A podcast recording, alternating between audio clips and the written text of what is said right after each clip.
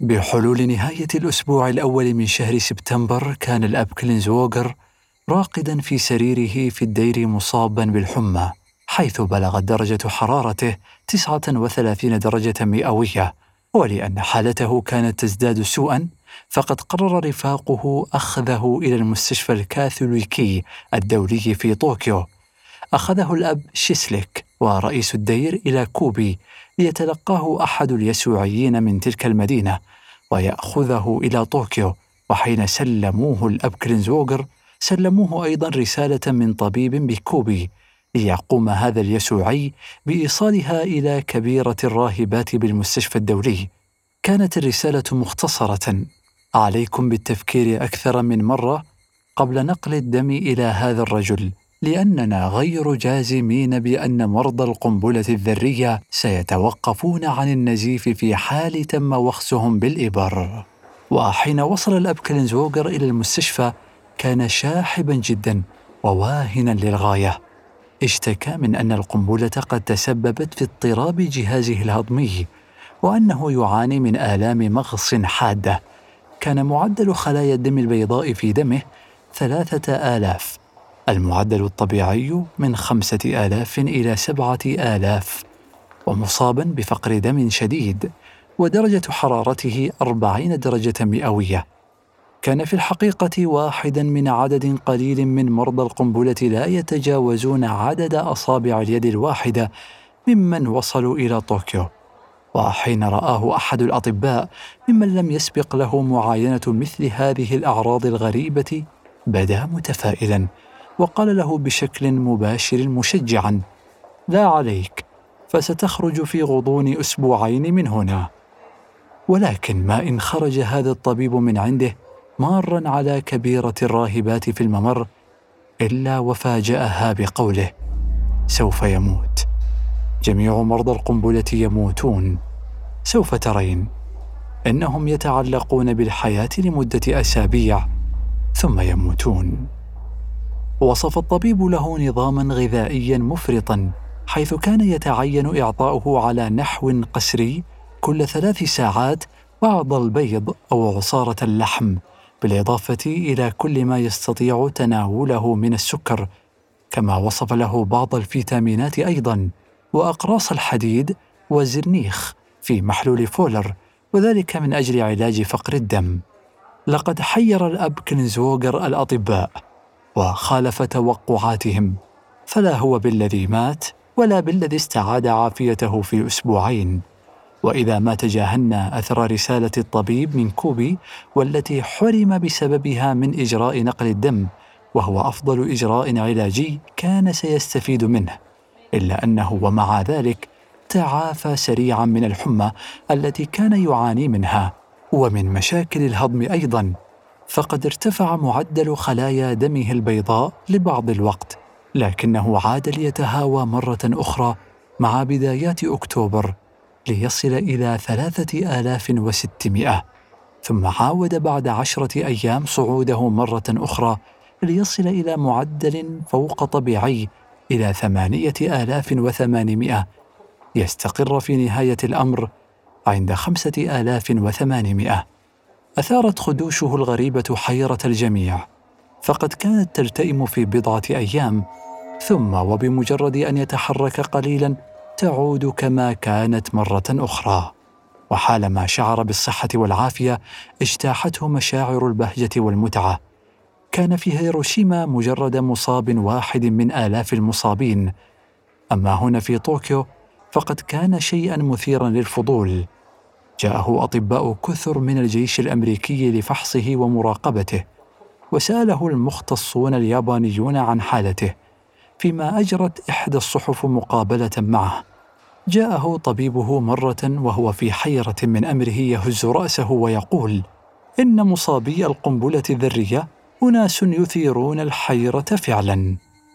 كانت السيدة ناكامورا وابنتها ميكو مستلقيتين بداخل المنزل فقد كان المرض ملازما لهما وشعرت السيدة ناكامورا على نحو غامض بأن معاناتها كانت بسبب القنبلة لكنها كانت أفقر من أن تذهب لرؤية طبيب وبالتالي لم تتمكن من معرفة ما تعاني منه بالضبط ومن غير علاج بل بحصة جيدة من الراحة فقط استعادت الأم وابنتها عافيتهما تدريجيا.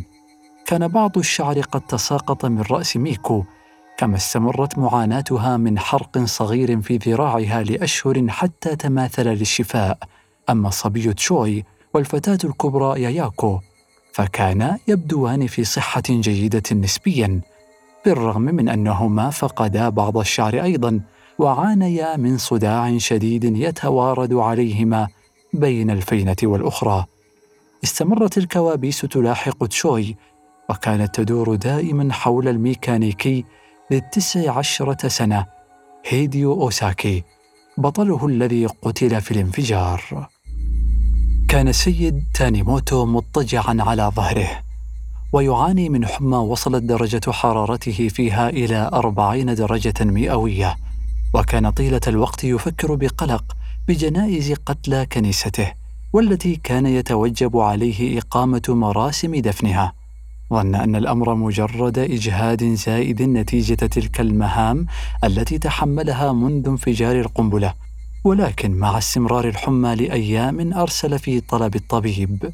كان الطبيب مشغولا جدا وعاجزا عن زيارته في أوشيدا فأرسل ممرضة عوضا عنه والتي تعرفت بمجرد النظر إلى الأعراض التي كان يعاني منها بأنه مصاب بتسمم إشعاعي خفيف.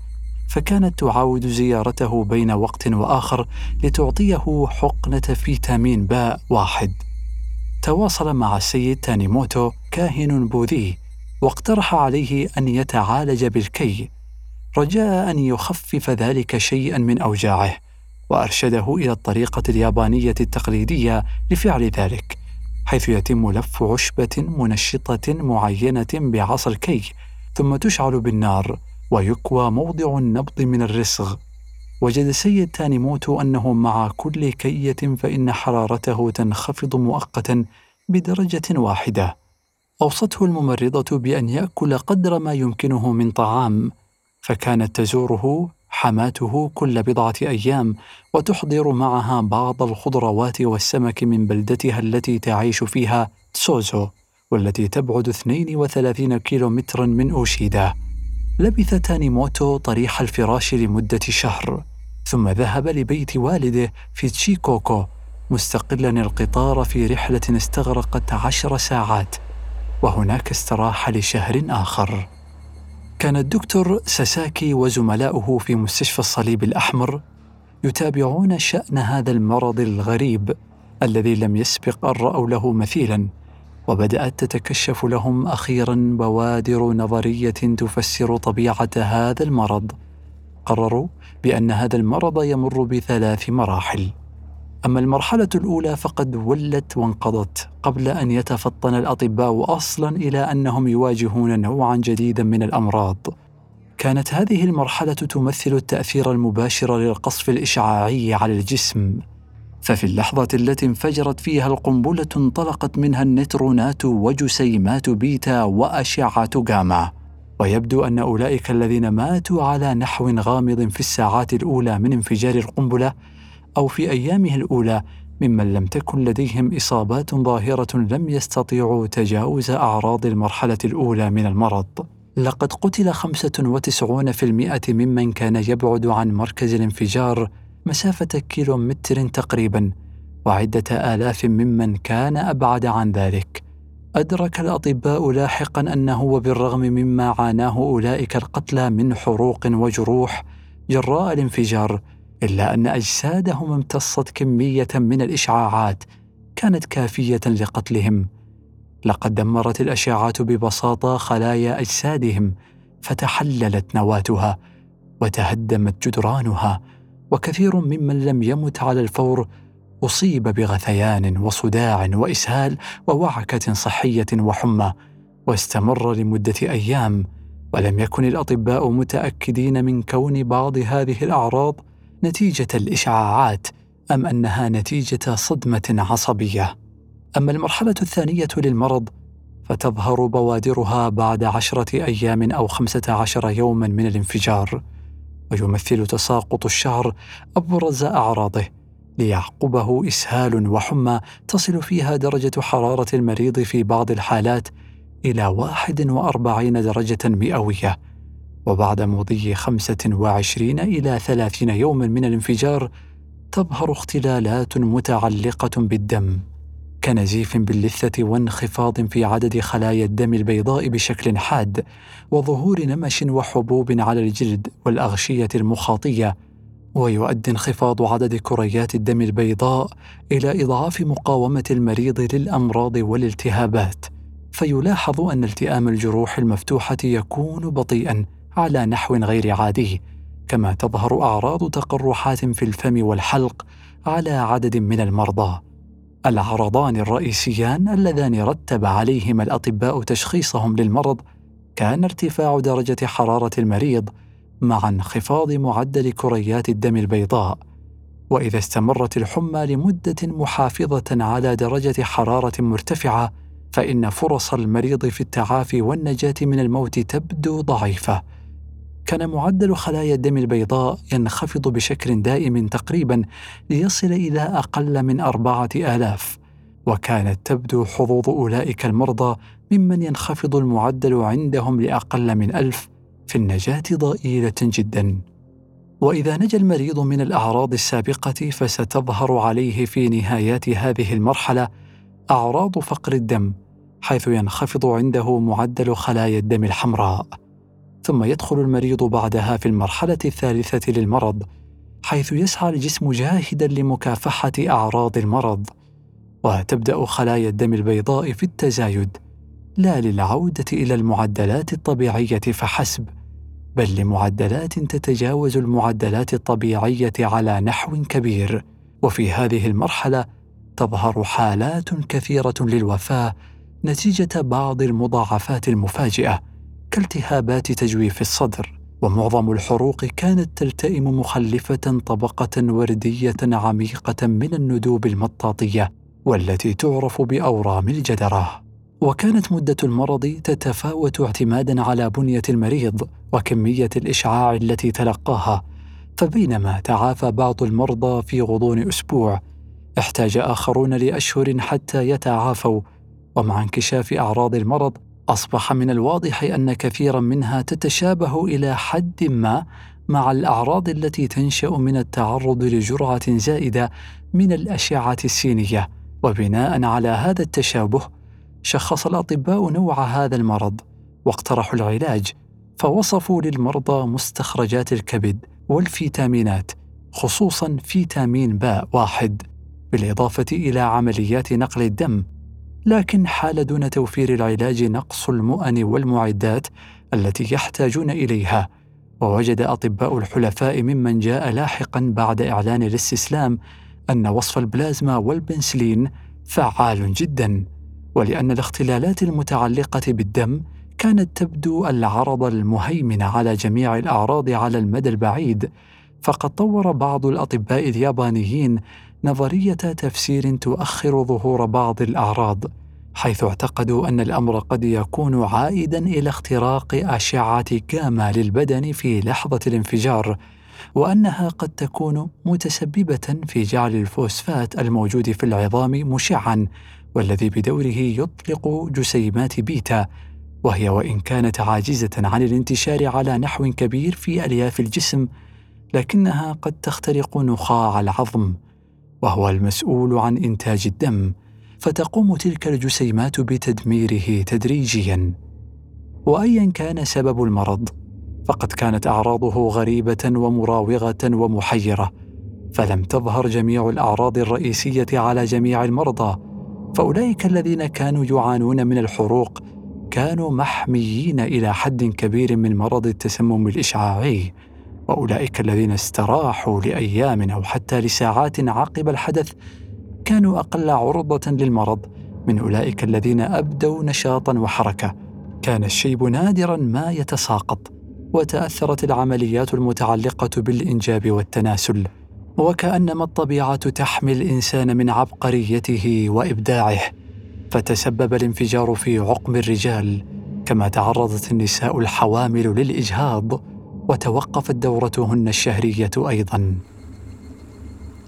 مكث الدكتور فوجي لمدة عشرة أيام بعد الفيضان في منزل جبلي فوق أوتا ثم سمع عن عيادة خاصة شاغرة في كيتايشي إحدى الضواحي الشرقية لهيروشيما فاشتراها مباشرة وانتقل إليها وعلق عليها لوحة باللغة الإنجليزية على شرف المنتصرين. لقد تعافى تماما من جراحه. وسرعان ما ازدهر عمله ونشاطه. كان سعيدا بتلك المساءات التي يلتقي فيها بأفراد القوات المحتلة ليحادثهم بالإنجليزية ويغدق عليهم بشرب الويسكي. في الثالث والعشرين من أكتوبر وبعد أن أعطى الدكتور ساساكي مريضته الآنسة ساساكي تخديرا موضعيا من البروكين قام بعمل شق في ساقها لاستخراج الصديد وأعراض الالتهاب منها. والتي ظلت تعاني منها لأحد عشر أسبوعا بعد إصابتها واستمر جرحها يتفجر بالصديد والقيح على مدى أيام لدرجة اضطراره لتنظيف الجرح وتضميده يوميا في الصباح والمساء. وبعد أسبوع اشتكت الآنسة ساساكي من ألم شديد فقام بعمل شق آخر ثم ثالث في التاسع من نوفمبر ثم قام بتوسيعه بعد ذلك في السادس والعشرين من نوفمبر. وطوال تلك المدة كانت الآنسة ساساكي تزداد ضعفا إلى ضعفها كما تراجعت روحها المعنوية كثيرا وفي أحد الأيام زارها ذلك الشاب الذي أعارها ترجمة دي موباسانت في هاتسوكاشي وأخبرها بأنه ذاهب إلى كيوشو لكنه راغب في رؤيتها مرة أخرى حين يعود لكنها لم تعبأ بالأمر. كانت ساقها متورمة وتؤلمها جدا. حتى أن الطبيب لم يسعى طيلة تلك المدة لمحاولة إصلاح ما بها من كسور وعلى الرغم من أن العظام بدأت تنجبر كما ظهر من خلال الأشعة السينية إلا أنها كانت تلاحظ من تحت الشراشف أن ساقها اليسرى كانت أقصر من اليمنى بنحو ثمان سنتيمترات وأن قدمها اليسرى بدت مائلة للداخل. فكرت كثيرا في خطيبها فقد أخبرها أحدهم بأنه قد عاد من سفره خارج اليابان. كانت تتساءل عما سمعه عن إصابتها والذي حمله على ترك زيارتها.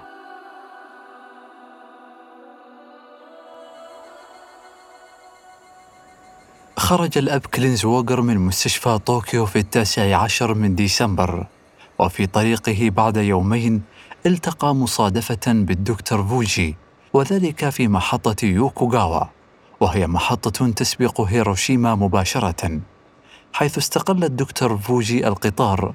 جلسا معا فقال له الدكتور فوجي بأنه ذاهب لاجتماع أسرتهم السنوي في ذكرى وفاة والده.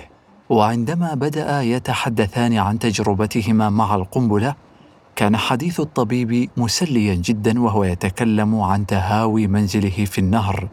ثم سأل الأب كلينزوغر عن أحواله فأخبره عن تجربته في المستشفى. قال له لقد طلب مني الأطباء أن أكون حريصا وحذرا وأضاف أمروني بأن آخذ قيلولة لمدة ساعتين بعد الظهر يوميا فقال له الدكتور فوجي يبدو أنه من الصعب أن تكون متحوطا لصحتك في هيروشيما هذه الأيام فالكل مشغول للغاية لقد أسست حكومة محلية جديدة برعاية الحلفاء وبدأت عملها أخيرا في مجلس المدينة. وبدأ آلاف المواطنين والذين تعافوا من درجات متفاوتة من التسمم الإشعاعي يعودون للمدينة. وبحلول الأول من نوفمبر بلغ تعداد السكان والذين تركزوا في ضواحي المدينة 137 ألف إنسان. وهو رقم يمثل أكثر من ثلث تعداد المدينة في ذروة زمن الحرب. ووضعت الحكومة مشاريع منوعة ليعمل الناس على إعادة أعمار المدينة. فعينت رجالا لتنظيف الشوارع وآخرين لجمع خردة الحديد والتي تم فرزها بعد جمعها وتكديسها بعد ذلك حتى بدت كالتلال في مقابل مجلس المدينة. وقام بعض العائدين للمدينة ببناء أكواخهم الخاصة وزرعوا بجوارها مساحة ضيقة من القمح الشتوي. كما قامت المدينة أيضا ببناء 400 مجمع سكني وأصلحت بعض المرافق العامة وعاد الترام للعمل مجددا وأصلح عمال محطات المياه أكثر من سبعين ألف تسريب في شبكة المياه. عقد مؤتمر للتخطيط بحضور ضابط عسكري صغير السن ومتحمس وهو الملازم جون دي مونتجيمري من كالامازو والذي حضر باعتباره موجها لهذا المؤتمر والذي دارت حواراته حول سؤال كيف ينبغي أن تكون مدينة هيروشيما الجديدة؟ كانت المدينة المدمرة مزدهرة ومركزا جاذبا. بسبب كونها إحدى أهم مقار القيادة العسكرية ومراكز الاتصالات في اليابان بالإضافة إلى أنها كانت المدينة المرشحة لاحتضان مقر قيادة الإمبراطور في حال سقطت الجزر وتمت السيطرة على طوكيو من قبل الأعداء. أما الآن فلن يكون هناك تواجد عسكري ضخم للمساعدة في إحياء المدينة. لقد احتار المجتمعون في مؤتمر التخطيط عن مستقبل المدينة ومدى الأهمية التي ستشكلها في مستقبل الأيام. فكانت أفكارهم تدور في فلك مشاريع غامضة حول المعطى الثقافي الحضاري للناس بالإضافة إلى تعبيد الطرق وتبليطها. فقاموا برسم خرائط تتضمن طرقا بعرض 100 متر تقريبا وفكروا بجدية في المحافظة على بقايا متحف العلوم والصناعة وجعله نصبا تذكاريا للكارثة وتسميته بمعهد الصداقة الدولية. وقدم المختصون في شؤون الإحصاء ما استطاعوا من أرقام وإحصائيات تتعلق بتأثيرات القنبلة. ذكروا أن ثمانية وسبعين ألفا ومائة وخمسين قد قتلوا. وأن ثلاثة عشر ألفا وتسعمائة وثلاثة وثمانين كانوا في عداد المفقودين وأن الجرحى بلغوا سبعة وثلاثين ألفا وأربعمائة وخمسة وعشرين مصاباً. لم يكن هناك في الحكومة من يتعامل مع هذه الأرقام باعتبارها ارقاما دقيقة على الرغم من أن الأمريكيين قد قبلوها كإحصائيات رسمية. ومع مرور الوقت وظهور المئات على إثر المئات من الجثث المدفونة من تحت الأنقاض ومع تصاعد أعداد جرار رماد القتلى في معبد زيمي بوجي في كوي لتصل إلى الآلاف. بدأت تتغير قناعة من عمل على تلك الإحصائيات ليصرحوا بأن عدد ضحايا القنبلة لا يقل عن مئة ألف إنسان. ولأن الكثيرين ماتوا بسبب مزيج من الأسباب فقد كان من المستحيل معرفة بالضبط كم عدد ضحايا كل سبب على حدة. ولكن الخبراء قدروا أن حوالي 25% لقوا حتفهم بسبب الحروق المباشرة من القنبلة وأن حوالي 50% ماتوا من إصابات أخرى وأن حوالي 20% ماتوا نتيجة تأثرهم بالإشعاعات. كانت الإحصائيات المتعلقة بأضرار الممتلكات أكثر دقة وموثوقية. 62 ألف مبنى من واقع 90 ألفا قد دمرت بالكامل. وستة آلاف تضررت على نحو غير قابل للإصلاح. وفي قلب المدينة وجدوا خمسة مبان حديثة فقط يمكن استعمالها مجددا دون الحاجة إلى إجراء إصلاحات كبيرة ولم تكن ضالة عدد المباني السليمة عائدا إلى سوء العمارة اليابانية. فمنذ وقوع زلزال 1923 للميلاد نصت لوائح وأنظمة البناء اليابانية أن سقف أي مبنى كبير يجب أن يكون قادرا على تحمل 30 كيلوغراما لكل قدم مربع. كحد أدنى. في حين كانت الأنظمة الأمريكية لا تحدد الأمر عادة بأكثر من 18 كيلوغرام للقدم المربع الواحد. غصت المدينة بالعلماء. بعضهم كان مهموما بقياس القوة التي يمكنها إزاحة شواهد القبور الرخامية في المقابر عن أماكنها. وقذف أكثر من 22 عربة عن سكة الحديد في محطة هيروشيما. بالإضافة إلى مشاهد أخرى يمكن رصدها تستدعي قوة هائلة لإحداثها. وتوصلوا إلى أن الضغط الناشئ عن الانفجار تراوح بين 5.3 و8 طن للمتر المربع الواحد.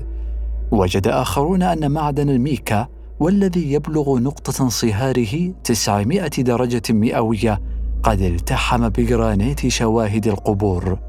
والتي تبعد 350 مترا تقريبا عن مركز الانفجار وأن أعمدة الهاتف من السرو الياباني والذي يتفحم عند 240 درجة مئوية قد تفحمت وهي على بعد أربعة آلاف متر تقريبا من المركز وأن سطح القرميد الرمادي المستعمل في هيروشيما والذي ينصهر عند 1300 درجة مئوية قد ذاب من على بعد 90 مترا وبعد فحص عدد من القطع الذائبة الأخرى وبعض الرماد اللافت للنظر توصلوا إلى أن درجة الحرارة على الأرض في مركز الانفجار قد وصلت قطعا إلى ستة آلاف درجة مئوية.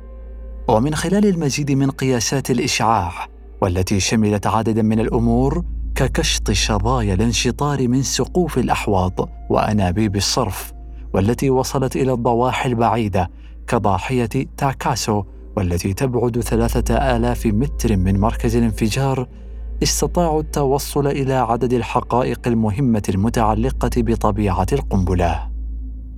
كان مركز قيادة الجنرال ماكارثر يمنع بطريقة ممنهجة ذكر القنبلة في المنشورات العلمية اليابانية، ولكن سرعان ما ظهر ثمرة حسابات العلماء إلى السطح، وأصبحت مثل تلك المعلومات معلومات شائعة بين علماء الفيزياء اليابانيين والأطباء والصيادلة والصحفيين وأساتذة الجامعات وبالتأكيد أيضا رجال الدولة والجيش ممن لا يزالون في الخدمة. وقبل إخبار الشارع الأمريكي عن بعض تفاصيل القنبلة بمدة طويلة فإن معظم العلماء بل وكثير من غير العلماء كانوا يدركون من خلال حسابات علماء الفيزياء النووية اليابانيين أن قنبلة من اليورانيوم قد انفجرت فوق هيروشيما وأن قنبلة أكثر قوة من البلوتونيوم قد تم تفجيرها في ناغازاكي كما أنهم كانوا مدركين أيضا أنه بالإمكان نظريا تطوير قنبلة أقوى بعشرة أو عشرين ضعفا. كان العلماء اليابانيون يعتقدون أنهم يعرفون الارتفاع الدقيق والذي انفجرت القنبلة عنده بالإضافة إلى الوزن التقريبي لليورانيوم المستعمل. قدروا أنه حتى مع قنبلة بدائية كتلك التي استعملت في هيروشيما فسيحتاج الأمر إلى بناء ملجأ بجدار يبلغ سمكه 130 سنتيمترا تقريبا لحماية الإنسان من أي تسمم إشعاعي.